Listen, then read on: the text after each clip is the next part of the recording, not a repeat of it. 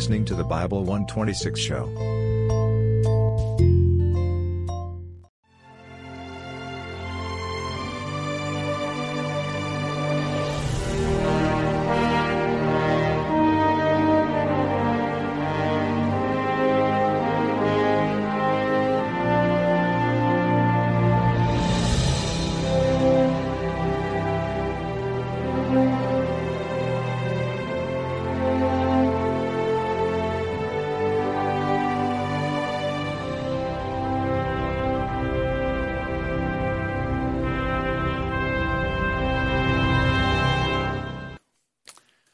Well, as you can tell from the title slide, we are in the study of Revelation, the book of Revelation.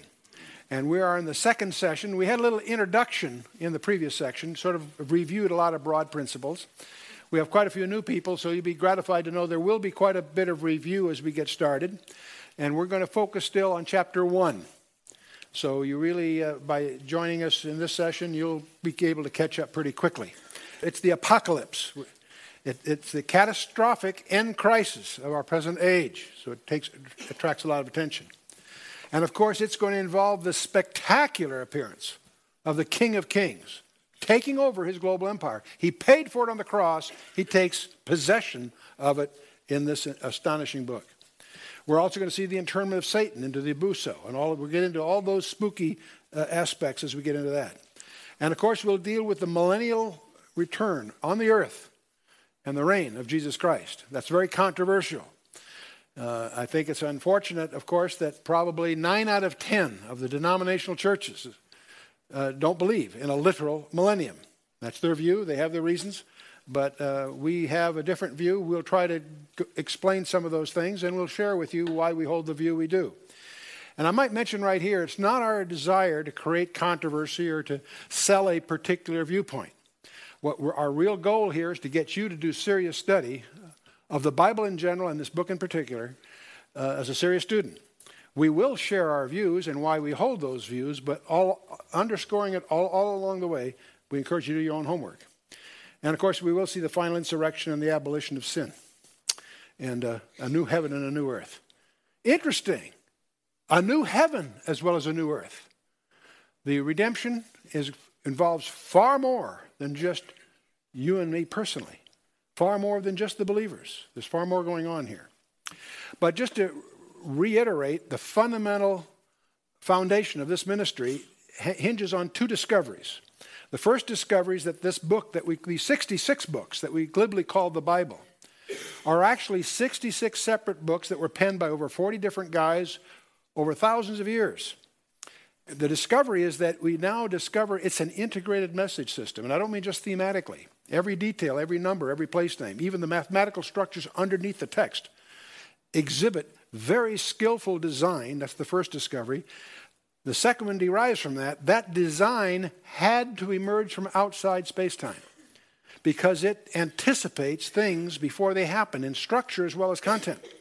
And uh, that implies that the author of these segments uh, emerged from outside our constraints of time itself.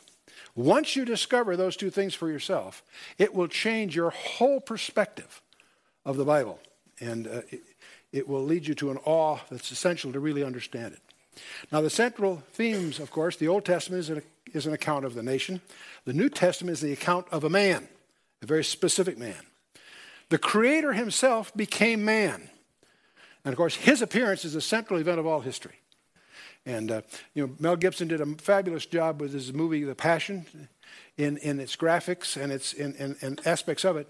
But it fails to really communicate who he was. The crucifixion of Christ was not a tragedy, it was an achievement.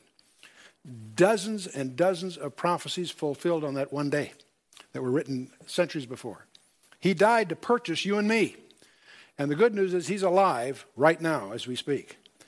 And our most exalted privilege is to know Him. That's what the Bible's all about. That's what these sessions are all about. So this is by way of just a warm up. But let's do something with our presuppositions. We all bring to this evening various presuppositions. Let's first of all recognize God means what He says and says what He means. And that sounds so simple, but it's so fundamental. The Bible is an integrated whole. Every detail is there by design, and uh, nothing is trivial. All things are therefore our learning. We're going to show you a lot of things that seem trivial at first, but hopefully show you why they're not trivial at all. And God, of course, is his own interpreter, not Chuck Missler or some radio preacher, whatever, God himself. And our challenge is to find out what he really means. Now, in the early days of my ministry, I used to make everybody put this at the top of their notepad. I think I'll do this again. And this is a, a warning. In Acts 17 11, Paul leaves the Thessalonians, goes down to Berea, and he speaks of the people down in Berea. He said, These were more noble than those in Thessalonica. In both groups accepted him broadly. But the Bereans, he said, were more noble than those in Thessalonica in that they received the word, the word of God, with all readiness or openness of mind. But they searched the scriptures daily to prove whether those things were so. That's where Luke is telling you don't believe anything Chuck Missler tells you. Check it out for yourself. And, and my intent is to get you to study, not to accept my particular views. I share my views in the sense they may be helpful, but also that you will know where at least I'm coming from. You may not agree, that's fine. Do your own homework. Now, there are different views of this book. There's the preterist view. They say that the, the, the, meaning of this book was good only for the time it was written, the era of John and so forth. That's their view. There's also another view that's closely related, historical view, that this has all been historically completed. And those are views you'll find books written with that perspective. A larger number of books probably are, are uh, regard the entire book as allegorical the fight between good and evil, and all these things are just allegories. Some people would call that the idealist view. And uh, there are allegories in the scripture, of course, but this goes far beyond just that. The fourth view, and the one we obviously are embracing, is what some people would call futurist. We believe this Bible is what it says it is, and it said the book of Revelation claims to be prophecy, and we believe it is. In fact, I think we can demonstrate it as we go. But these are four classic views. You should be aware that there are different views. The book of Revelation itself claims to be a prophetic book in many, many places, more than just the few I've listed here. Why prophecy? We're all interested in prophecy. Well, the Old Testament has over almost 2,000 references to Christ's rule on the earth, not just his first coming. There are so many references to his first coming. That's why many of the Jews, when he made his appearance, didn't recognize him because they're so fixated on, the, on uh, uh, uh, Jesus, the son of David. They speak of uh, the uh, uh, Messiah ben Yosef, the suffering servant, as a different guy. No, they never realized it was both the same guy. There are 17 of the 39 books of the Old Testament that give prominence to the event. And uh, the New Testament, of course, is, uh, has 216, out of 216 chapters, there are 318 references to the second coming of Christ. Not the first coming, second coming. And it's mentioned in 23 of the 27 books. And the, the three that don't mention are, sim- are, are little single chapter books written to an individual. It doesn't fit the context. So it's a very dominant, dominant issue. And uh, so, see, you and I tend to presume that tomorrow will be like yesterday, next week like last week, next month like last week. We tend to linearly extrapolate life. It's natural. And we, th- we tend to have a linear presumption in mathematical terms. Well, the Bible says quite otherwise. For every prophecy, uh, relating to his first coming, there are eight prophecies of his second coming. It has far more visibility than even the first coming. Well, we're going to go through chapter one. We started a little bit last time. The first three verses I think we touched on. That's the introduction to the book. And uh, from 4 to 11, we have his salutation and the occasion, what caused John to write this book. But then 12 to 18 is a vision of Jesus Christ, the risen Lord. And that may surprise you to study it carefully. Then we have something that's unique to this book. I don't know of any other book in the Bible that has an outline. Usually that's the teacher assigns you to do an outline of the book you're studying. John gives you an outline to the book in verse 19. We'll take a look at that. And then we have a prep. The last verse is a preparation for your next few sessions, uh, chapters 2 and 3. But the introduction we'll start with the revelation. Notice it's singular, not plural. The revelation of Jesus Christ, which God gave unto whom? unto Jesus Christ. Think about that a minute. Many people read that first sentence don't realize what it's saying. The, revel- the unveiling of Jesus Christ that God gave to whom? To Jesus Christ. The Father gave the Son. Why? To show unto his servants things which must shortly come to pass. That word shortly or quickly, we'll run into that a lot in the book. It comes from a Greek word, the same Greek root from which we get the word tachometer. And what a better translation really would be suddenly. It doesn't mean shortly in the sense it's going to be the day after tomorrow, but it, when, when one thing happened, they're all going to come right quickly together. A, they're grouped in a sense. That's really the intent, of, I, believe, I believe, of the passage. To show in his service things which must suddenly come to pass. And he sent and signified it, signified it by his angel unto his servant John. It was given to Jesus Christ, and he sent and signified it. What do I mean by signified? Rendered it into signs, uh, idioms, uh, emblems, what have you. And he signified it by his angel or messenger unto his servant John, who bear record of the word of God and the testimony of Jesus Christ, and of all the things he what? He saw. We're going to be constantly confronted with visual images. Many of those images will be idiomatic. We'll get to that when we get there. But this is this is this isn't a abstruse philosophical paper. It's a drama that's going to unfold before his eyes. Now, the basic units, you know, if we talk of written language, what's the basic unit of written language? An alphabet. If you can take Greek or Russian or English, you have the first thing you got to master is the alphabet. It's the basic units of a written language. If you're going to study sound, uh, Josh and the guys that do the editing of, uh, uh, uh, of these tapes deal with very elaborate software that breaks the sound in, in, into its individual phonemes. It's the smallest element. If you have an image, most of us are familiar with the vocabulary of images today because of digital cameras. What's the smallest element of an image? A pixel. These are elements. Well, what's the basic unit of meaning? Not sound or language, but meaning. It's called a sememe in, in information sciences. It's the smallest image. It comes from the Greek word semaino or sema, which is translated a mark. But that same Greek word that's used in this book uh, over uh, 4,000 times is the basic unit from which we draw in science the basic unit of meaning. And that means, to give a sign or signify, to indicate, or to make known. It's the basic element of that. Now, the book also has a promise in it that is unique in the Bible. Nowhere in the Bible is there the, uh, the audacity to say, Read me, I'm special. No book in the Bible reaches that far. Many places say, Read the Bible, but only one book has, if I use the term audacity or chutzpah, if you will, uh, to say, Read me, I'm special. This book says, Blessed is he that readeth, and they that hear the words of this prophecy. You can't find that appellation on any other kind of any other passage in the scripture, I don't believe. And keep those things which which hear these the words of this prophecy, and keep those things which are written therein for the time is at hand. Now, one thing you'll notice all through the everybody that anybody that's looked at the book at all, even superficially, realize that there are sevens everywhere. We're going to be confronted with seven churches in the next few sessions. We're going to have seven seals of a book, a, roll, a scroll open, the major part of the book. Seven trumpets will be blown, seven bowls. And in fact, this heptadic structure, the seven sealed scroll, um, has. Uh, uh, we'll always notice, by the way, the, uh, of the scroll of these, this heptadic structure, there'll be six things, a break, and then a seventh. There are six seals sealed one at a time, and then there's a change of subject. It says it's almost as if, as a reader needs to catch your breath. And we have a chapter seven thrown in there on another subject, and then we have the seventh seal, which leads then to seven trumpets. And again, we have six trumpets, and then we, then we have a little parenthetical series of chapters that change the subject before we pick up that seventh trumpet again and we go through and we have bowls being bowls of wrath being poured out and even there there's a little one verse parenthesis between the sixth and the seventh but this this heptadic structure heptadic or sevenfold structure is all through the book there are seven lampstands, seven spirits, seven stars, seven lamps, seven title pairs, seven promises of the overcomer, seven horns, seven eyes. It goes on. Seven angels. We talk a lot about those in a little bit. Seven thunders, seven thousand, seven heads, seven crowns, seven plagues, seven mountains, seven kings.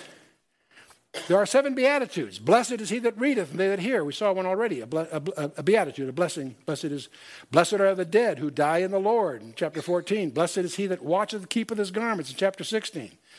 How many beatitudes? Seven again. If, if you ask you how many, and you answer seven, you'll be right, you know, more often than not.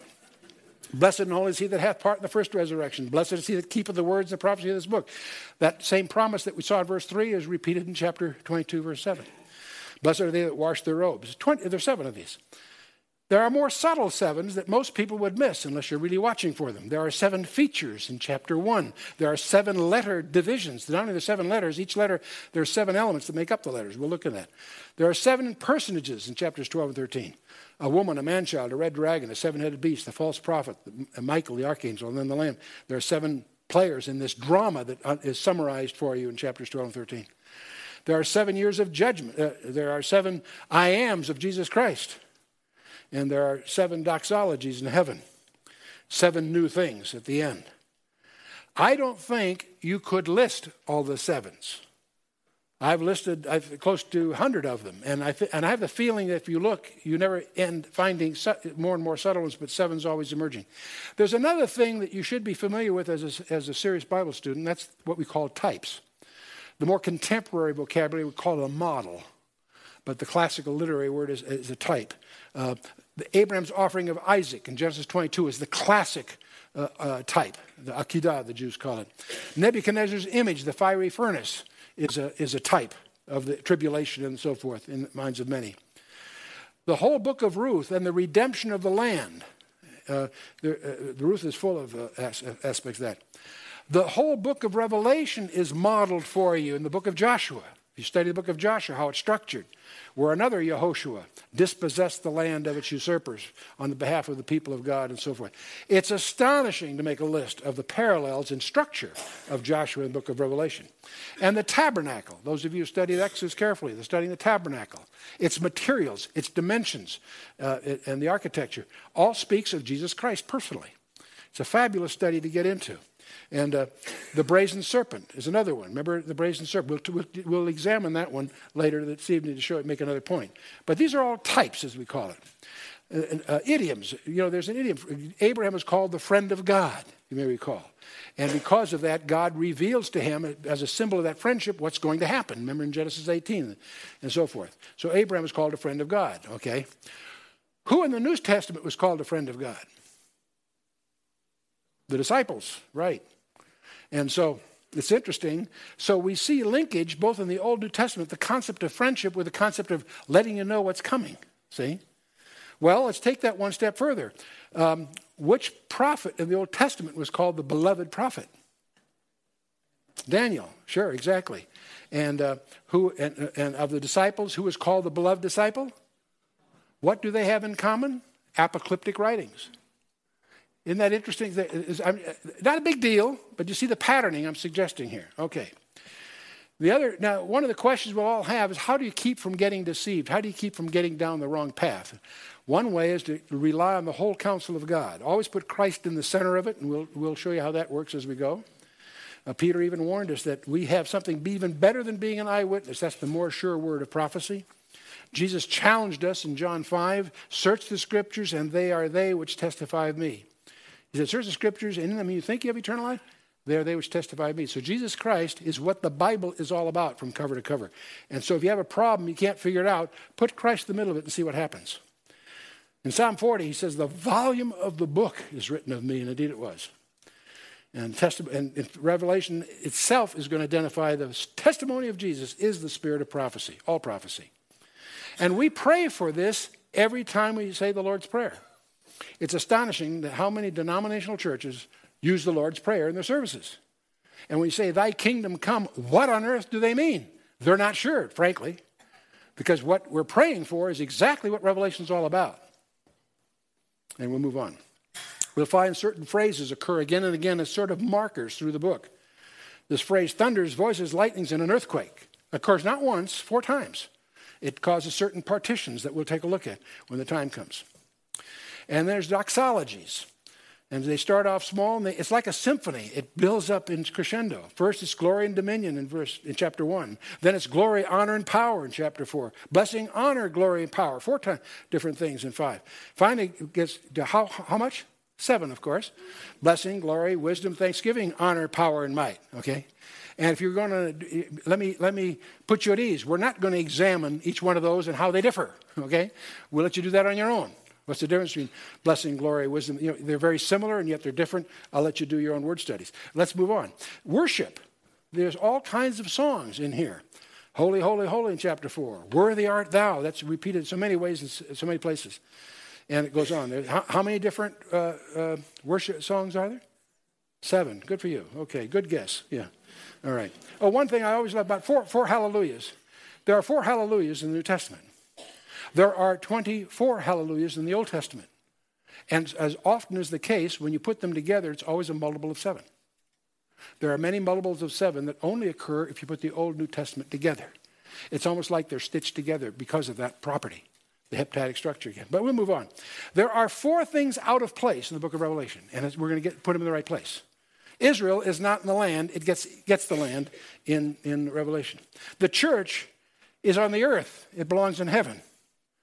The Lamb is not on his own throne, he's on his Father's throne.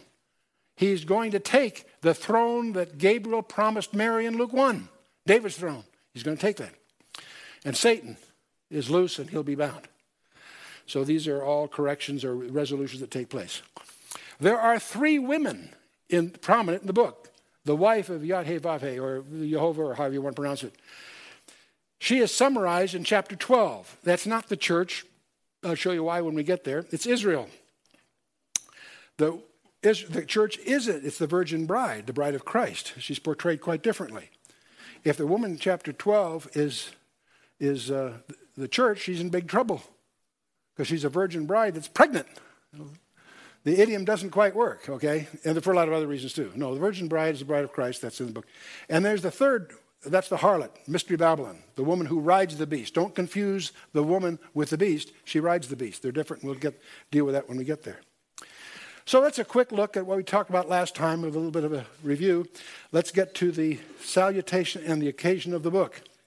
Revelation of Jesus Christ, which God gave unto him to show in his servants the things which must shortly come to pass, and he sent and signified it by his angel unto his servant John. This is the John that the apostle John. He will show up five times in this, uh, specifically referring to himself in this book. Who bear record of the word of God, the testimony of Jesus Christ, of all things he saw. And uh, okay, we took that. Okay, John. It's, it's, it's like sort of a memo from me to you. John, which uh, uh, uh to the seven churches which are in Asia. The word Asia, by the way, is not the continent of Asia. You and I use the term to speak of the Far East. Here it's being used as a province of the Roman uh, Empire. The, province, the, the province of Asia, now we might call it Asia Minor, is essentially the western two thirds of Turkey. So that was, that was a province in the Roman Empire called Asia. And he, John is writing to seven churches which are in Asia. It says, Grace unto you and peace. That's a very common word. To a Greek, you say grace, charis, very com- comfortable greeting. And to a Jew, you might say shalom or peace. So they can be viewed as just comfortable salutations, but not in the scripture because each one is a profound theological statement. And I won't get into, from here, we could launch into a whole sermonette on what do we mean by grace. And that's getting what we don't deserve, right? And there's a whole aspect to that. But also peace. Getting peace with God is what it's all about. We win and He wins in this uh, resolution. And, and, and uh, we could go through both of those terms. The easy way to do that is just pick up a commentary on the book of Romans and it'll go into all of that for you. But grace unto you and peace. From whom? From Him which is, and which was, and which is to come who would that be? Well, uh, God. Okay, we'll leave it at that for the moment. From the spirit, seven spirits which are before his throne, we have the from from him from him which is and which was to come, and from the seven spirits, and from Jesus Christ, who is the faithful witness, the first begotten of the dead, and the prince of the kings of the earth. And I'll go on in that in a minute. You have, you suspect right away that what you've got here, sounds like the Trinity, the Father, Son, and the Holy Ghost, right? You've got him which is, which was, and which is to come, which one can argue is God, God in general or God the Father specifically. I'll get back to the seven spirits in a minute, and from Jesus Christ. Now, when you see Jesus Christ, who he is the faithful witness, first begotten of the dead, the, here's three identifiers of Jesus Christ. He is the faithful witness, he's the first begotten of the dead, and he's the prince of the kings of the earth. These are not only true and, and justify a great deal of discussion on each one that I'll spare you tonight, but you, I think they're self evident. But I want you to notice that these labels are identified with Christ and will be used of him throughout the book. So later on in the book, when it says the faithful witness, or if it says the first begotten of the dead, or if it says the prince of kings of earth, who is he talking about? Here's the linkage. If you're a computer programmer, this is like the data division. Usually in a program up front, you set up the identities, what you mean by various things that you're going to use later. This is exactly what's happening here. It's interesting that each of these phrases have three tenses a past, present, and future. God, which was, which is, and which is to come. And each one of those are allusions from elsewhere in the New Testament. God which was is mentioned in Colossians 1 and John 8 and elsewhere, the other places. Then we have Jesus Christ. I said he's a faithful witness. That's past, that's been done. He's the first begotten of the dead. That's now. And he's coming in this book, the Prince of the Kings. There's a future. See, each one of these has a past, a present, and a future. Do you get the feeling? And obviously, we take each one and elaborate, but your notes will have the verses. You can chase those down yourself, okay? Unto him that what? Loved us washed us from our uh, uh, sins in his blood, and made us kings and priests. There again, it's past. He loved us. It's interesting that in the Bible, when God says God loved us, past tense, so what do you mean past tense? He loves us now, absolutely. But when it says he loved us past tense, what is it referring to? Anyone? Oh, oh, I got you. What? What is what? Right on. Gold star. Absolutely. The crucifixion. That's a term, you'll notice it carefully. Every time you find that God loved us, past tense, it's allusion to the cross. Okay? Unto him that loved us, that's past, that washed us from our sins in his blood. That's today, every day. We're washed through the water by the word, according to Ephesians. And in the future, what's the book all going to show us here? He made us kings and priests. He's made us, but we become the kings and priests. So there's the past, present, and future. And then we're going to find, when we get to verse 19, the outline of the entire book is in the same tenses. Past tense, the things which you have seen. In other words, when you get there, be, it will have been the visions of Christ. The things which are, that is the seven churches, and we'll come to that at the end of the day. And the things which shall be meta tauta after these things. So again, we have past, present, and future. It may shock you to realize that there are these same three tenses, past, present, future, in your salvation. That may disturb some people. Well, I have been saved. What do you mean by that? I have been removed from the penalty of sin. It's a positional statement. I'm no longer subject to the penalty of sin. I have been saved. Past tense. You with me so far? Okay. That technically would really be called justification, but I won't go down the theological path here. There's a present tense. I'm being saved every day. What do you mean by that? I'm saved from the power of sin. Past tense, penalty of sin. Present tense, power of sin. That's operational, moment by moment, by the power of the Holy Spirit, not by my flesh. The minute I lean on my flesh, I've blown it, I sin. But if I'm walking moment by moment in the Spirit, then I am being saved from the power of sin. That process, that continuing process, is called sanctification. Okay? There's a third, and that's I shall be saved from the presence of sin, sometimes called the redemption of our body. So there's three tenses of being saved also. And you can get in a lot of trouble by being too absolute when you see the word saved. You can be saved from a burning building. It's got nothing to do with the subject we may be talking about. You find So there's three tenses. I'll leave you, leave you with that. The other thing I like to highlight is how important the subject is we're dealing with. You know, there's two major events in God's achievement list, and one is the creation of the universe, and the other is the redemption that we're dealing with here. Which one's more important? Well, how do you tell? Well, one way you can measure something is how much space in the Bible is, de- is devoted to it. Well, space. You got in the, in the creation, you've got two chapters in Genesis, not bad. You've got a few Psalms and a few chapters in Job, several chapters in Isaiah, and that's about it. You've done it pretty much. How many chapters are de- de- devoted to redemption? The whole book of Genesis book of Exodus, book of Leviticus, the whole Torah, in fact, Joshua, Ruth, the prophets, the gospel, they're all having to do with, the redemption. The, all the epistles, that's what they're hammering. And of course, the book of uh, Revelation is the climax, which is the reason I'm bringing this up. Well, another way to measure something, how important is it? What does it cost? The price of the creation was breathed from his nostrils. He called it into existence.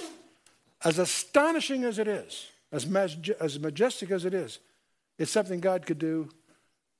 Our vernacular would be with a snap of his fingers. What about the redemption? What did it cost him? Oh, cost him his son. Heard a recent message by Joe Focht that really moved me. He had a son that was badly in need of emergency treatment in the hospital and uh, full of blood. And I won't go through the details, but he gets the emergency, and they didn't, they weren't ready to deal with him right away. And as his father, he had a fit. He explained to them that if they didn't deal with him right now, they're going to need emergency care.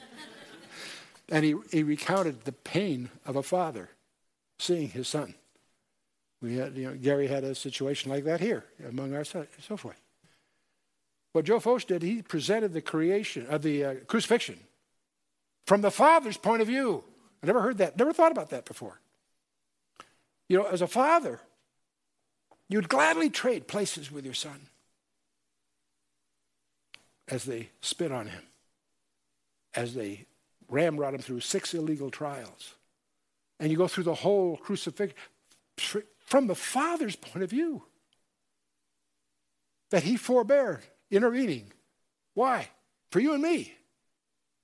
For you and me. But can you imagine the agony of the Father seeing his Son put through that? Anyway, let's move on. John to the seven churches which are in Asia, grace be unto you and peace from him which is, which was, which is to come, the seven spirits. We took the first and third. We didn't take this other one. I personally believe that the seven spirits are an idiom of the Holy Spirit, an Old Testament phrase of the Holy Spirit. There are other people of different views. They suspect the seven spirits are the seven angels. The seven spirits which are there are prominently seven angels mentioned. There are seven churches, each have an angel. We're not talking about them, I don't believe. But the seven trumpets and the seven bowls will be administered by seven angels. And there's some people that see those seven angels as the key players. And they may be right. But uh, uh, uh, I personally notice in Isaiah chapter 11 is that we have the sevenfold Holy Spirit mentioned there. Uh, the spirit of Yad-Heh-Vav-Heh, the uh, shall rest upon him, the spirit of wisdom, spirit of understanding, spirit of counsel, spirit of might, spirit of knowledge, and the spirit of fear of the Lord. There's seven elements. And there are a number of us, not, not, not universal, but a number of us that, that see that as the sevenfold expression of the Holy Spirit. There are others that argue that these, the, the last six are in three pairs and that this really represents something else, and so they may be right. Uh, uh, we'll, we'll leave that with you. But there, I, I'm intrigued that there are, in fact, seven elements there, and it's a sevenfold.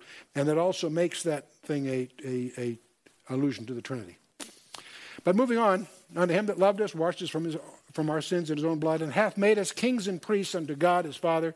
To him be glory and dominion forever and ever. This is John finishing his salutation that opens his letter. But he uses this, it makes, it makes an interesting remark here that he hath made us kings and priests. We're going to make a big thing of that when we get to chapter five, 4 and 5, because there are only three people that are kings and priests. You may recall all through Israel, the kings were of the tribe of Judah, the priests from the tribe of Levi, and they were to stay separate. A couple of occasions they were crossing that line, it was a no no. Kings and priests in Israel were separate mandates. There are only three people in the Bible that are both. Melchizedek is singled out in Genesis 14 and, and uh, elaborated in, the, in, the, in a couple of places in the uh, Psalms. And then uh, the book of Hebrews makes a big thing of that Melchizedek was a king and a priest, very unique. The only other, in fact, the other one is Jesus Christ. He's a king and a priest. There's a third, and that's identified right here. You and I, if we're believers in Christ, hath made us kings and priests. And that's going to be an important identity piece forthcoming. So I call to your attention now. Then John continued, Behold, he cometh with clouds, and every eye shall see him, and they also which pierced him. Sounds like an echo from Zechariah 12 10, so forth. And all the kindreds of the earth shall wail because of him. Even so, amen. Do I hear an amen? amen. Okay, good. And I am Alpha and Omega, the beginning and the end, ending, saith the Lord, which is, and which was, and which is to come, the Almighty. Boy, I love that. Love that. Book of Revelation will, will uh, deal in superlatives in every direction. And the ultimate superlative is His Majesty. I am Alpha and Omega. I think most of you realize Alpha is the first letter of the Greek alphabet, Omega, the last letter. In the Hebrew, you'd say the Aleph and the Tau. In the English, you'd say the A and the Z, but the same, you get the idea. I am the Alpha and the Omega, the beginning and the ending, which is, which was, which is to come, the Almighty. Now, John starts, the, that was all by his opening breath. Verse 9 I, John, who also am your brother and companion in tribulation and in the kingdom and in patience of Jesus Christ, was in the isle that is called Patmos for the word of God and for the testimony of Jesus Christ. This is the occasion he calls attention. It's John. He's going to refer to himself five times um, in, in this book alone.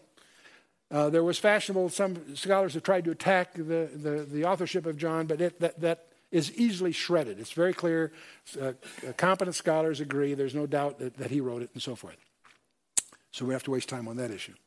Um, John, of course, was born of Bethsaida to Zebedee and Salome. He, had a, he was the, uh, probably the younger of two brothers. Um, and uh, they were fairly well off. Salome ends up being a major financier of, of Christ's ministry later on. Uh, they were Galilean, uh, uh was, John was a Galilean fisherman like his father. In fact, he was in partners with his brother and with Peter and Andrew in a fishing business. They even had um, servants, so it was not a trivial enterprise. And so uh, he was an early disciple of John the Baptist to begin with. And of course, uh, something else about John most people don't realize, he apparently was very well connected, not only to come from a, a, a, a non trivial family financially, but he also knew the high priest and also knew Nicodemus somehow. So he's, he's apparently comfortable with these people. He, so he's well connected for whatever reasons. He also turns out to be one of the inner circle of Jesus Christ. There were 12 disciples, but three of them were really insiders in a very special way. Three of them, Peter, James, and John, Peter and the two brothers, James and John, were at the Mount Transfiguration. We'll talk a little bit about that t- t- today again. They were also the three that were allowed in when Jesus raised Jairus' daughter uh, in Matthew 9. The three of them and Andrew, along with them, were the, ins- were the ones that Jesus gave a confidential briefing on a second coming to, called the Olivet Discourse. And also, the three of them were closer to Jesus in Gethsemane. They were all the disciples were there, but three went closer with Jesus as he went a little further. And so you, you really get the, if you watch your Gospels, you see a number of places where James, Peter, James, and John are, uh, are the closest th- uh, uh, three to the Lord. And of course, John, this is interesting. John, Jesus assigns the care of his mother not to his brothers, he had several of them, but to the Apostle John. And uh, that becomes uh, important to us. He, and John, I believe, wrote a letter to her that you have in your Bibles. It's called Second John. Read it and come to your own conclusions.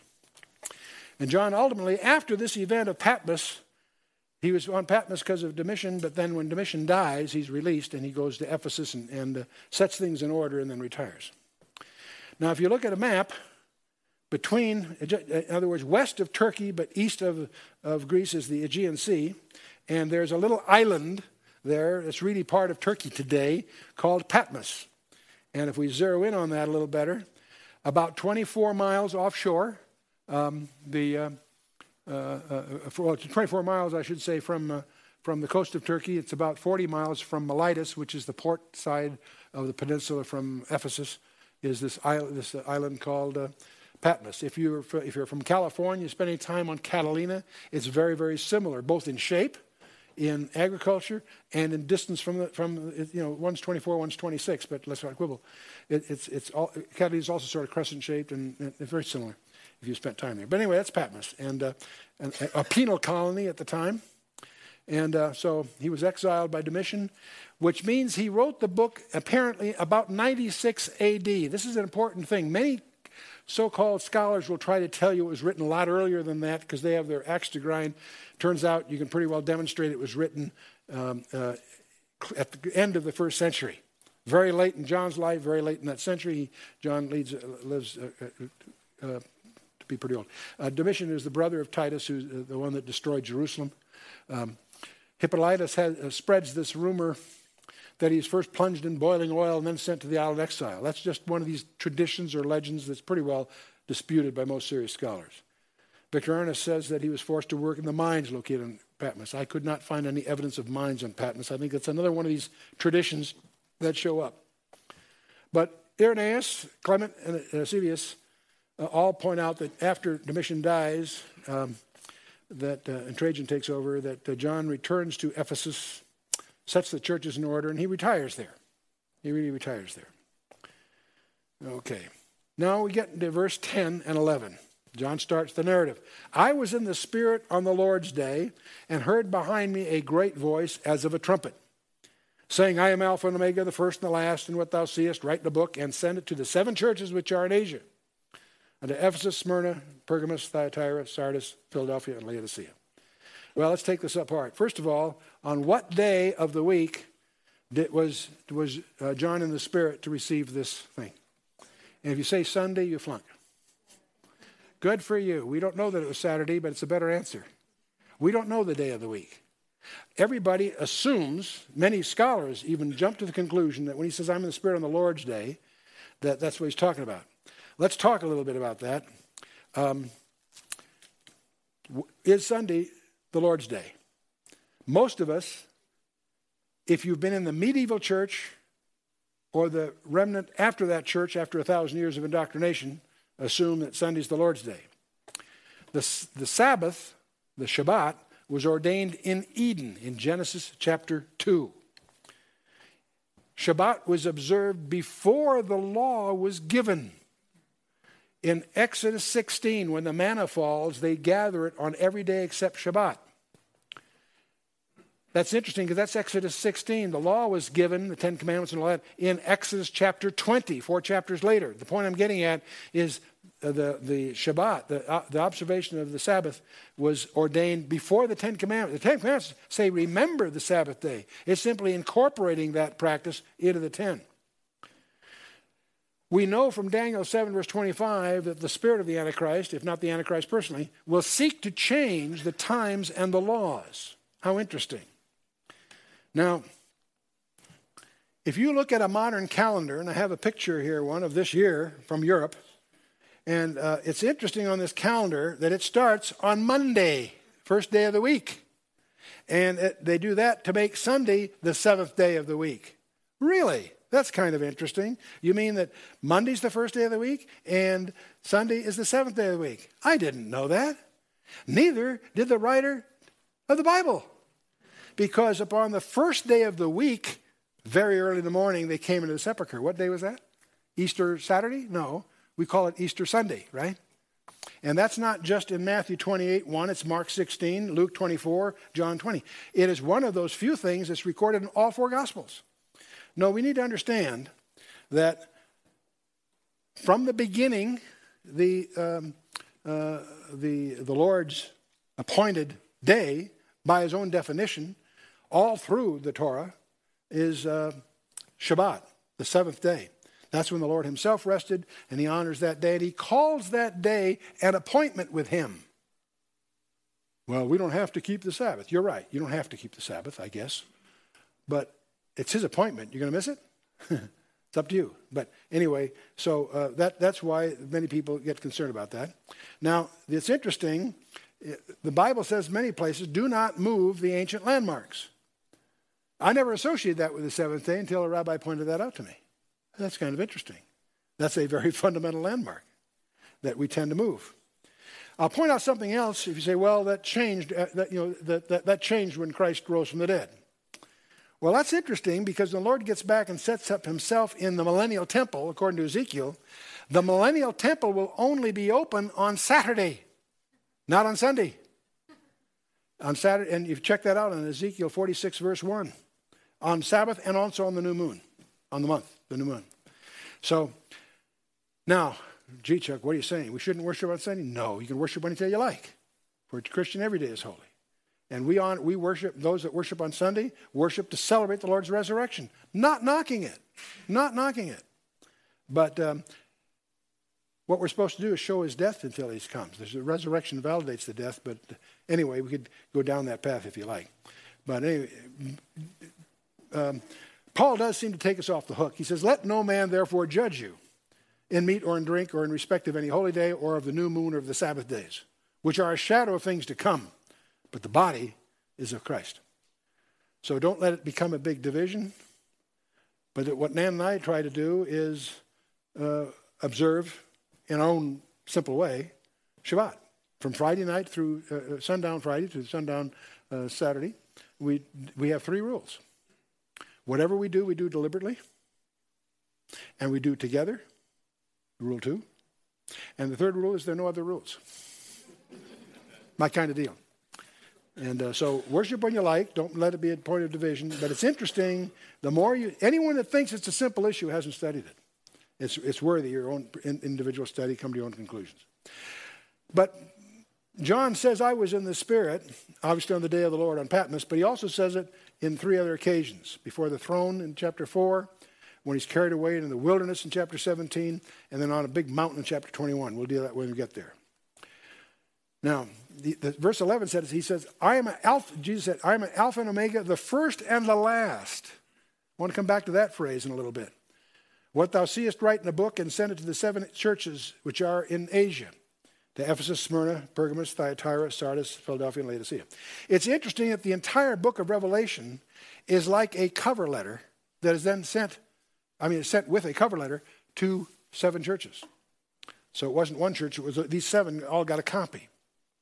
The seven churches, which are in Asia, again, that's the province of Asia, and uh, they're not the only seven churches in the province of Asia. Some scholars say they were. That's not true. Yeah, where uh, Laodicea was right virtually adjacent to Colossae and Hierapolis, all of which are mentioned in the Bible. That valley has three. Why weren't the others mentioned? Why these seven? We're going to come to that. Seven churches. We'll come to that later. Let's go to the verses 12 to 18. This is a core part of chapter 1. We touched on it lightly last time. Let's go a little more carefully. The vision of the risen Christ. John says, I turned to see the voice that spake with me. The one that said, I am Alpha Omega was a voice behind him, apparently. He turned to see the voice that spake with me. And being turned, I saw seven golden lampstands.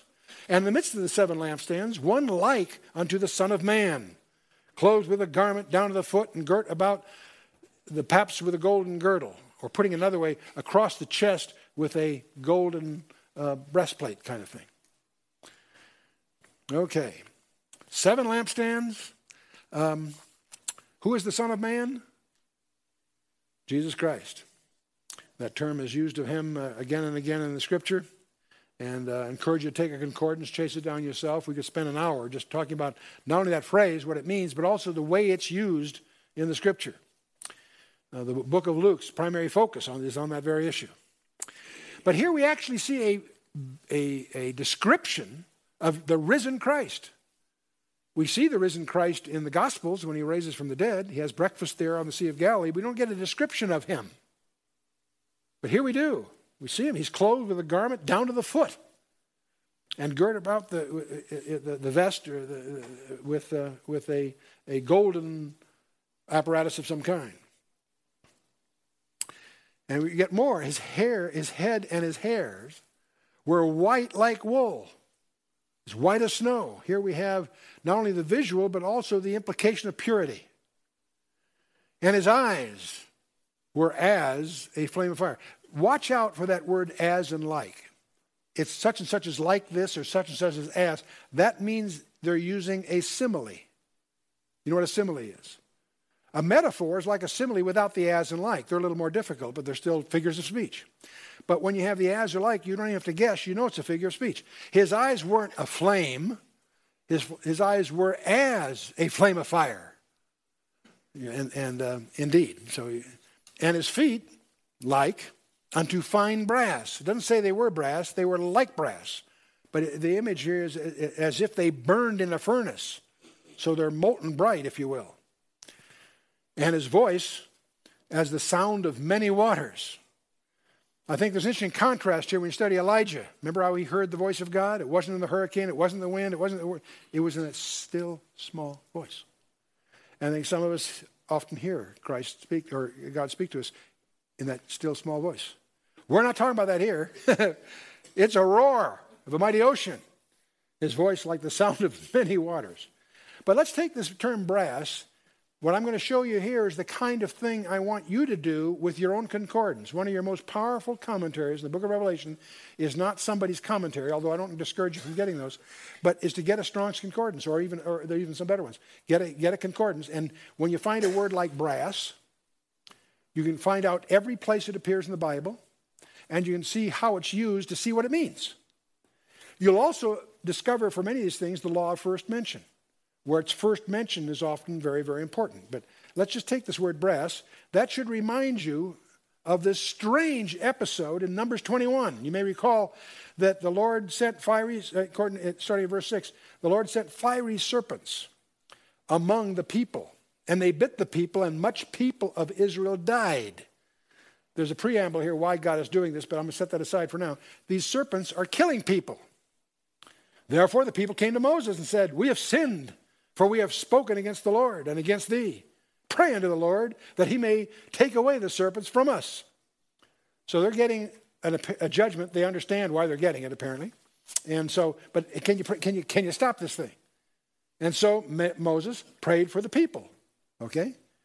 Now, God has lots of different ways he could deal with it. He can make the serpents go away. He could just stop. There's all kinds of ways you can imagine. He does something weird, really weird.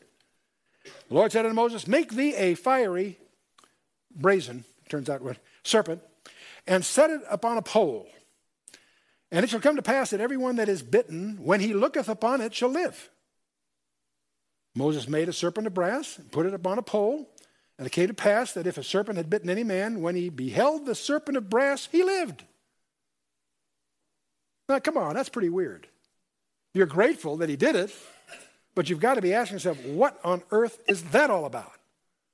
A, a serpent is a symbol of sin. A brass serpent on a pole up on a hill. If I look at that, I'm cured. That's got to be weird. But here's the point that further you can read the rest of the Old Testament and not get an answer on this thing. What's this all about? In fact, when you get to the days of Hezekiah, that brass serpent is still hanging around and people are worshiping it. So Hezekiah takes it and destroys it. It's a thing of brass. See, you, have the same danger with the Shroud of Turin. The Shroud of Turin is dangerous if it's real. I don't know if it's real or not. Some people think it is. If it is, it's dangerous. Why? Because people will start to look to it rather than God or Jesus or whatever. But here we are, the whole Testament, we go all the way to the end of the Old Testament. This makes no sense until that night with Nicodemus when Jesus says something to Jesus. Jesus is talking to Nicodemus, who's a ruler. He was the teacher of the people, by the way. He was the top, top teacher at that time. Jesus says to him, As Moses lifted up the serpent in the wilderness, even so must the Son of Man be lifted up that whosoever believeth him should not perish, but have eternal life. Suddenly, the fog lifts. Oh, that's why God put a serpent on a pole, because it's a type, an emblem in advance of the cross. Did they know that in the days of Moses? I don't think so. They may have had some suspicions, he may have had some insights not recorded, but it makes no sense until Jesus explains it to you. You with me? Not only that, this phrase that Jesus said here sets up the most important verse, the most well known verse of the Bible. The next verse For God so loved the world that he gave his only begotten Son, that whosoever believeth in him should not perish but have everlasting life. How often we quote that? That's verse 16, the, the previous were 14 and 15. For God so loved, there again, past tense. How did he love us? That he gave his son, his only begotten son, that whosoever believeth in him should not perish but have everlasting life. Verse 16, John 3 16. We all know it.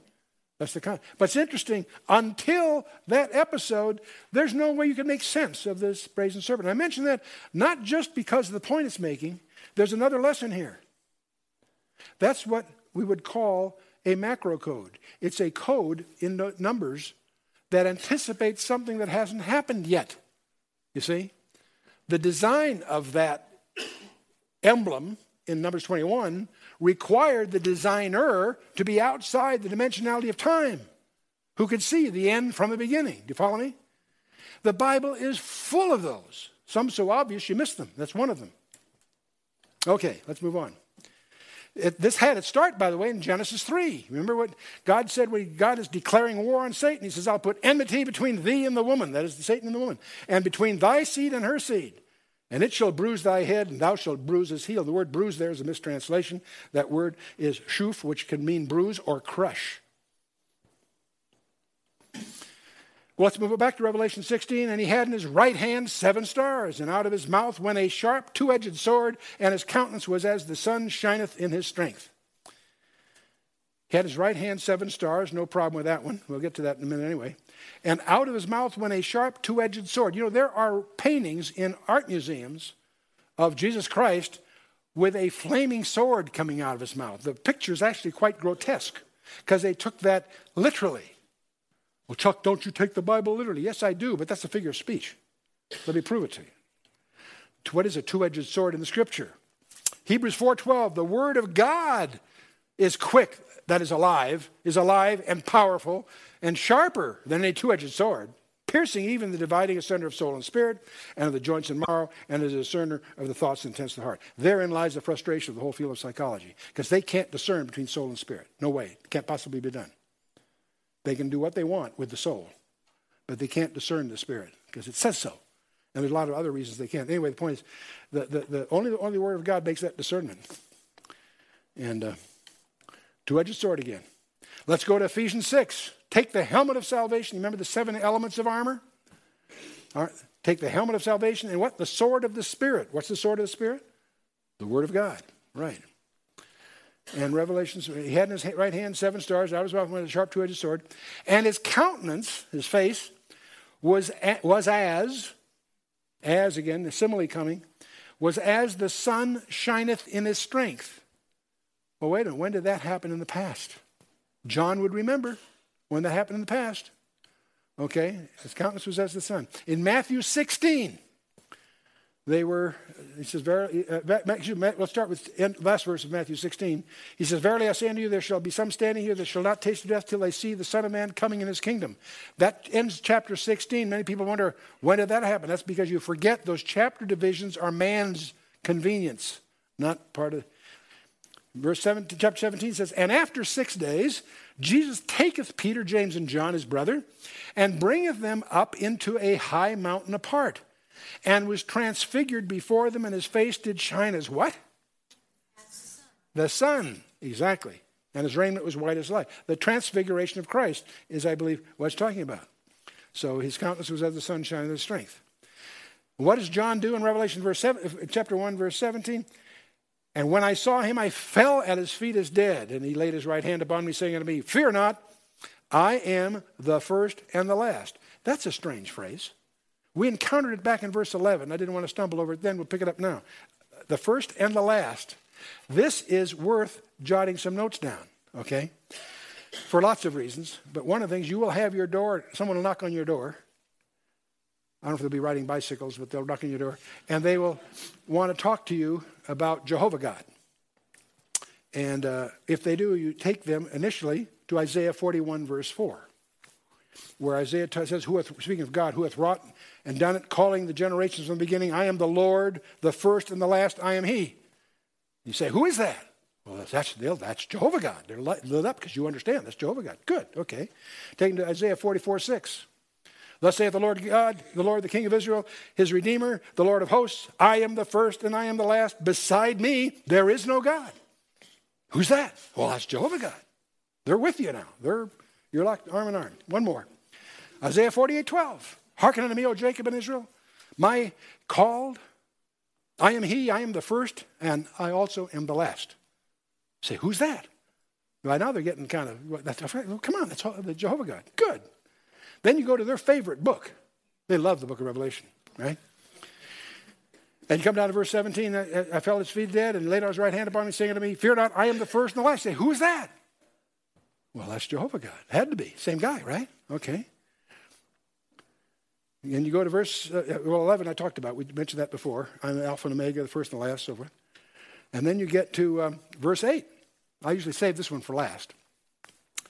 On the angel of the church of Smyrna, write, These things saith the first and the last, which was dead and is alive. Whoops. Who's that?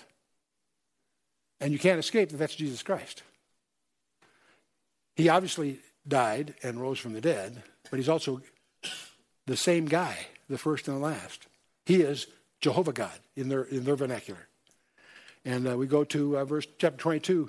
Uh, I'm Alpha and Omega, the beginning and the end, the first and the last. There it is again. The one that bothers them, of course, is chapter 2, verse 8, which is dead and alive. They all stumble on that one unless they have a twist that they can throw at you. So we've got this mentioned four, three times in Isaiah, four times in Revelation. How many times do you see first and last? Anyone want to guess? Seven. Okay? All right. And it's interesting that two of them, verse 18 and verse uh, uh, chapter 2, verse 8, he was dead and am alive. That's his boast. That's his identity, the risen Lord. Okay. So we looked at the vision chapter 1. It's got seven features. The hair on his head we, is, is virtually a quote from Daniel chapter 7, verse 9. Hair as white as wool and all that business. Okay. His eyes is a flaming fire. Okay. That's all through the New Testament, at least four, uh, three times in the New Testament, once in the Old Testament.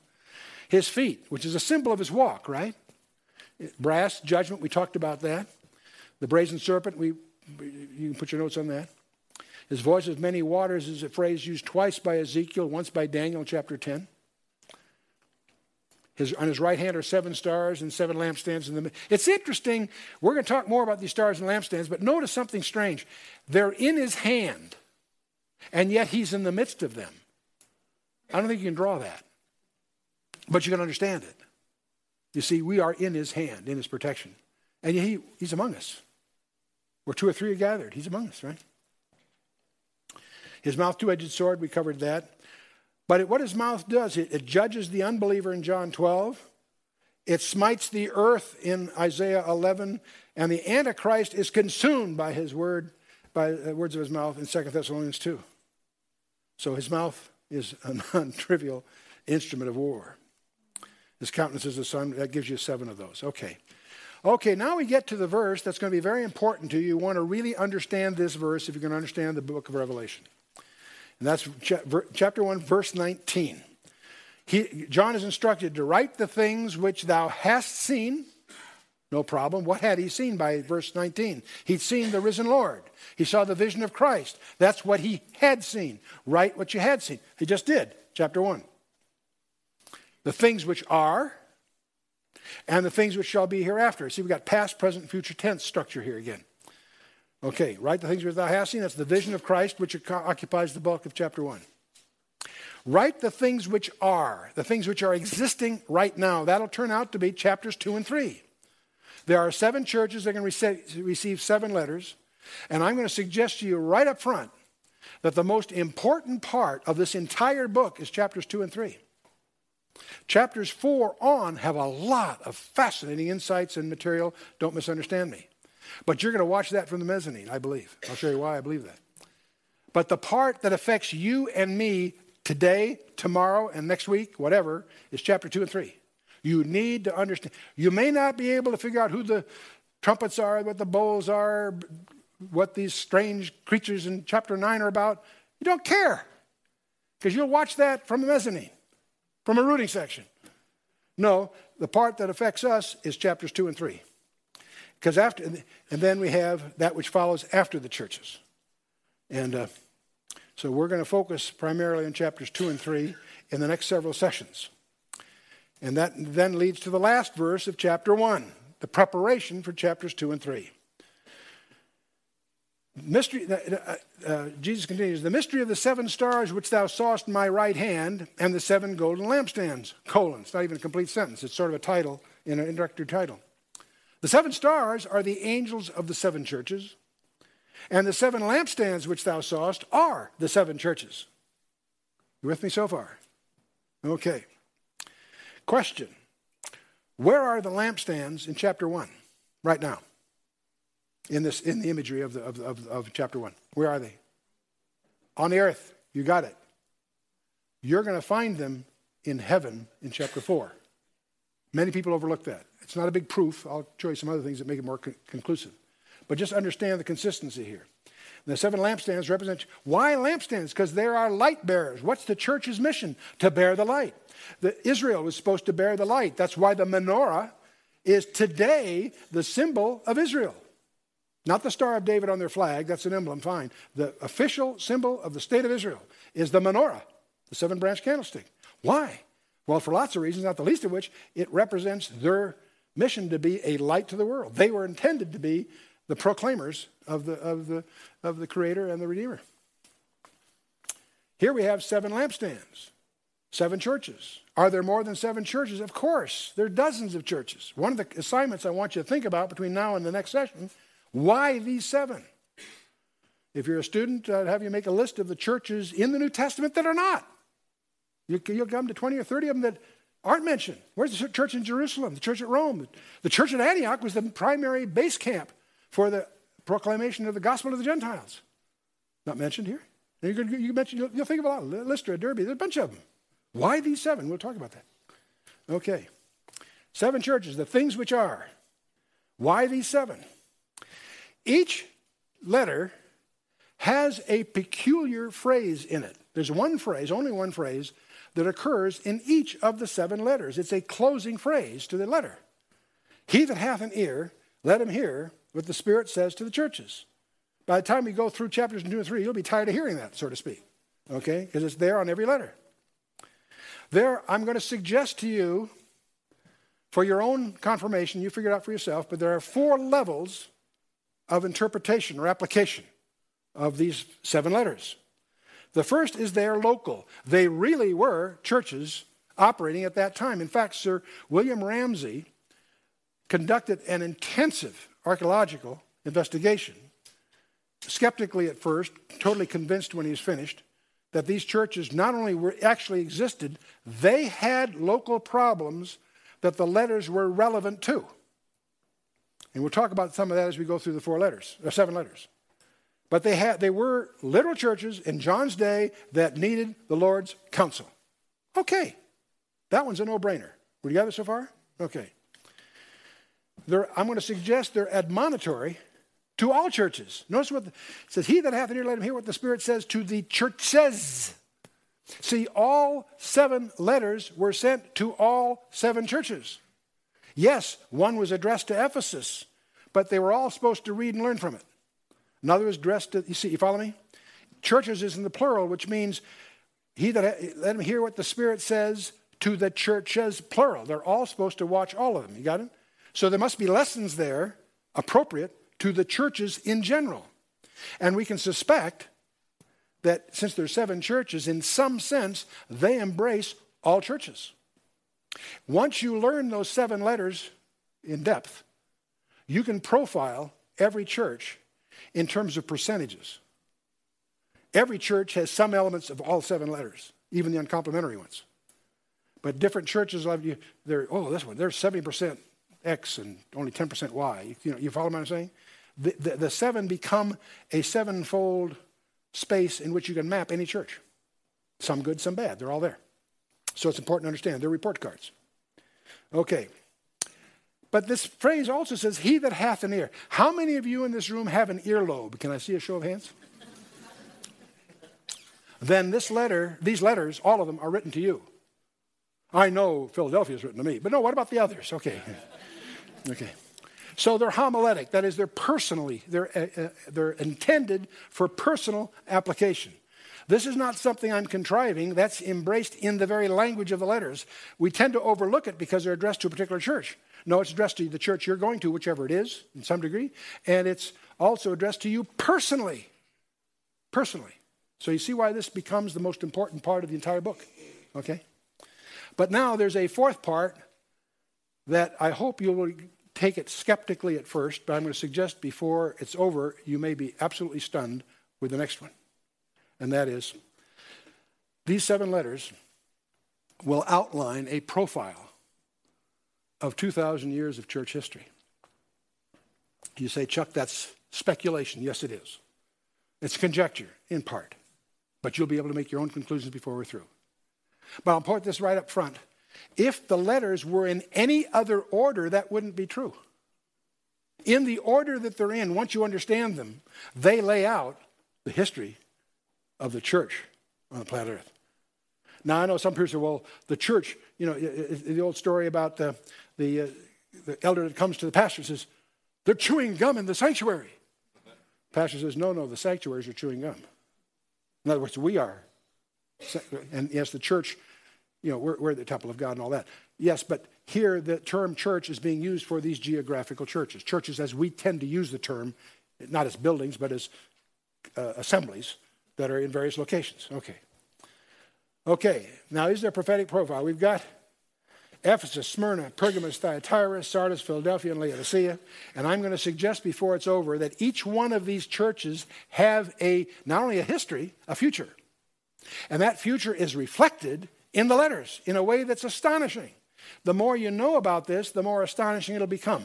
So that's my challenge to you because between now and next session, I want you to read, your general assignment is to read the entire book of Revelation between each meeting. It's not that long, don't, don't groan. But I certainly want you to read chapters 2 and 3, all, both chapters, before next session for some reasons. But I want you to really understand the first seven verses of chapter 2. But we'll get. You're going to discover that each of the seven letters has seven. How many, how many design elements would be in each letter? Make a guess. Seven. Good guess. Good guess. The name of the church will turn out to be meaningful to the letter. What a coincidence. the title Christ uses of himself is relevant to the letter. Not when you first read it, when you understand the letter and you go back, you realize Jesus chose of the many titles of himself, he picks the one that particularly relates to the problems in that church. You follow me? There is, it's a report card, there's a commendation. You did these things well.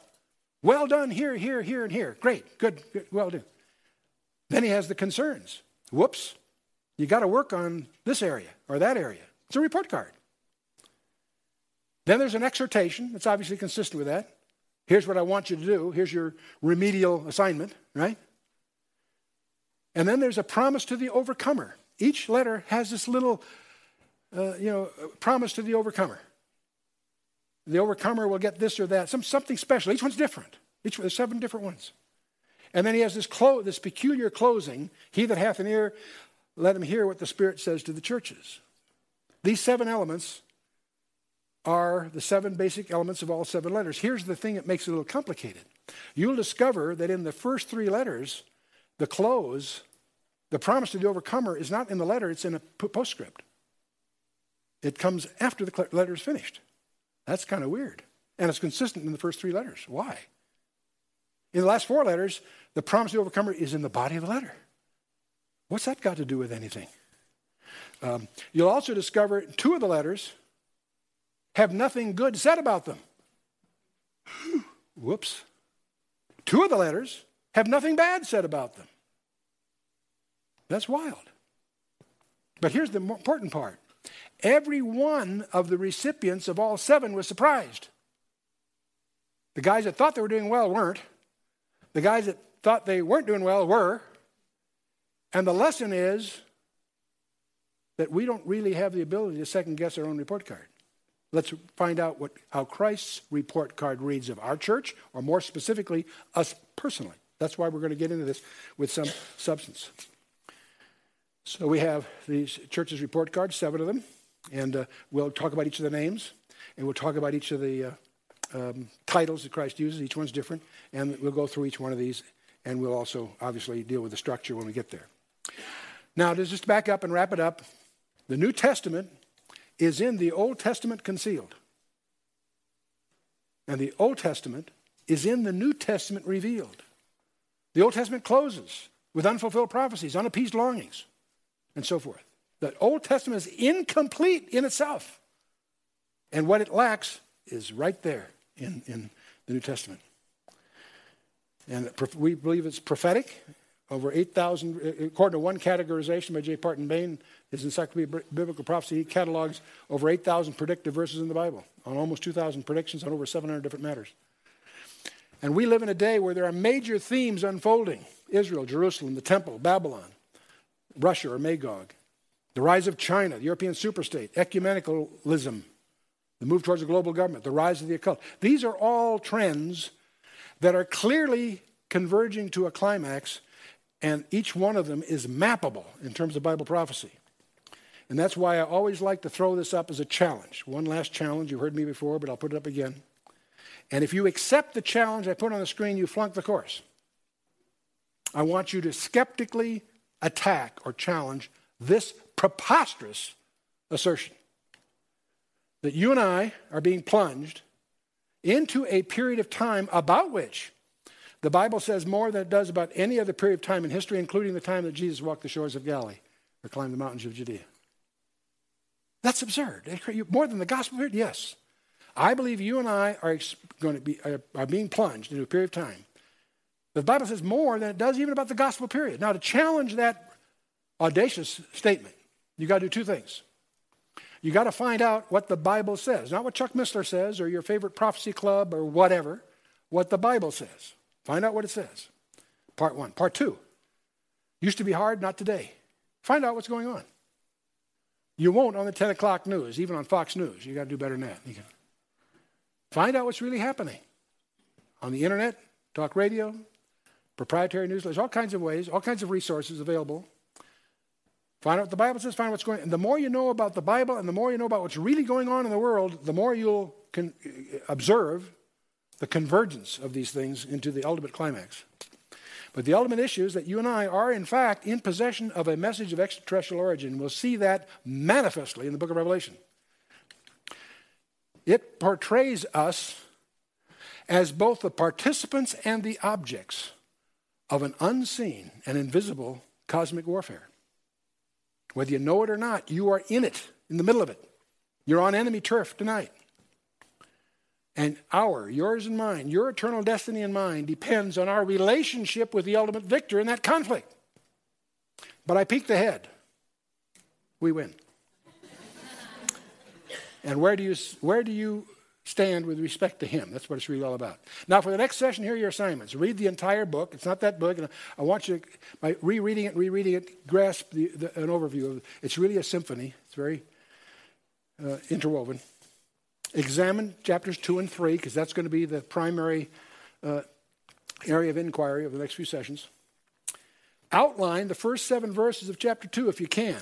I've given you the outline, I've given you seven elements. Structure them. Just, just write out the verses, but part, part, uh, you know, partition them in terms of those seven elements. And, you, and I'm asking you to summarize the Ephesians, which is the first of the seven letters, the book of the, the letter to the church at Ephesus, summarize their report card. And we'll go into Acts 20 and some other background as we look at that next time. Acts 20, you want to read Acts 20, verses 16 through 38. That was the middle to the end of the chapter. And you may also want to take a look at Paul's epistle to the Ephesians. It's one of the most rewarding of all the epistles. Sometimes when I'm in an airport and I got a few minutes before the plane goes and I'm not sure what else to do, I'll just pop my Bible and read the book of Ephesians. There's a couple I use. That's just that's right up there because I know no matter what my mind's been on, what other hassles I've had, that pulls me out of it, and it is so high flying. It is so awesome. And there are so many subtle surprises in that book, that letter. So I encourage you, six chapters is no big deal. Let's stand for a closing word of prayer.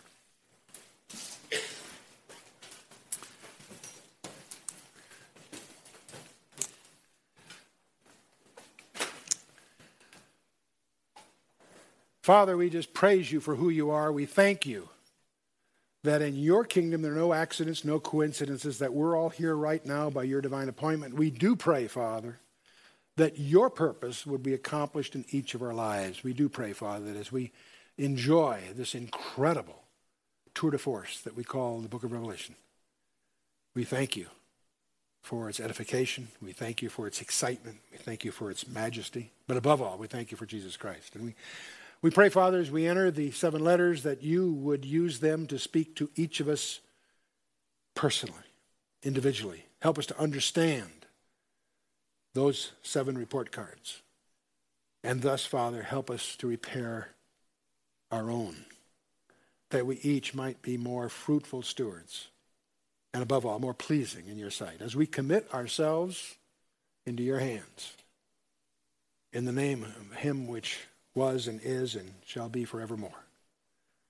Yeshua, our Lord and Savior, our King of Kings and Lord of Lords, in whose name we do pray. Amen. God.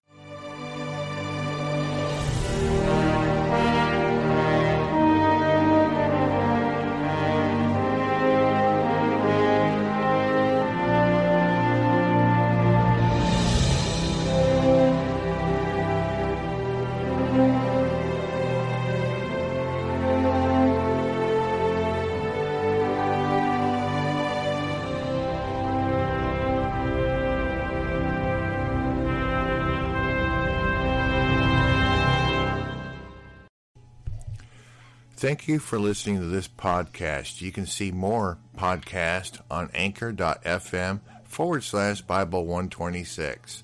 Also, there is a feature there where you can sponsor or make a donation to this page. Thank you and stay tuned for more episodes.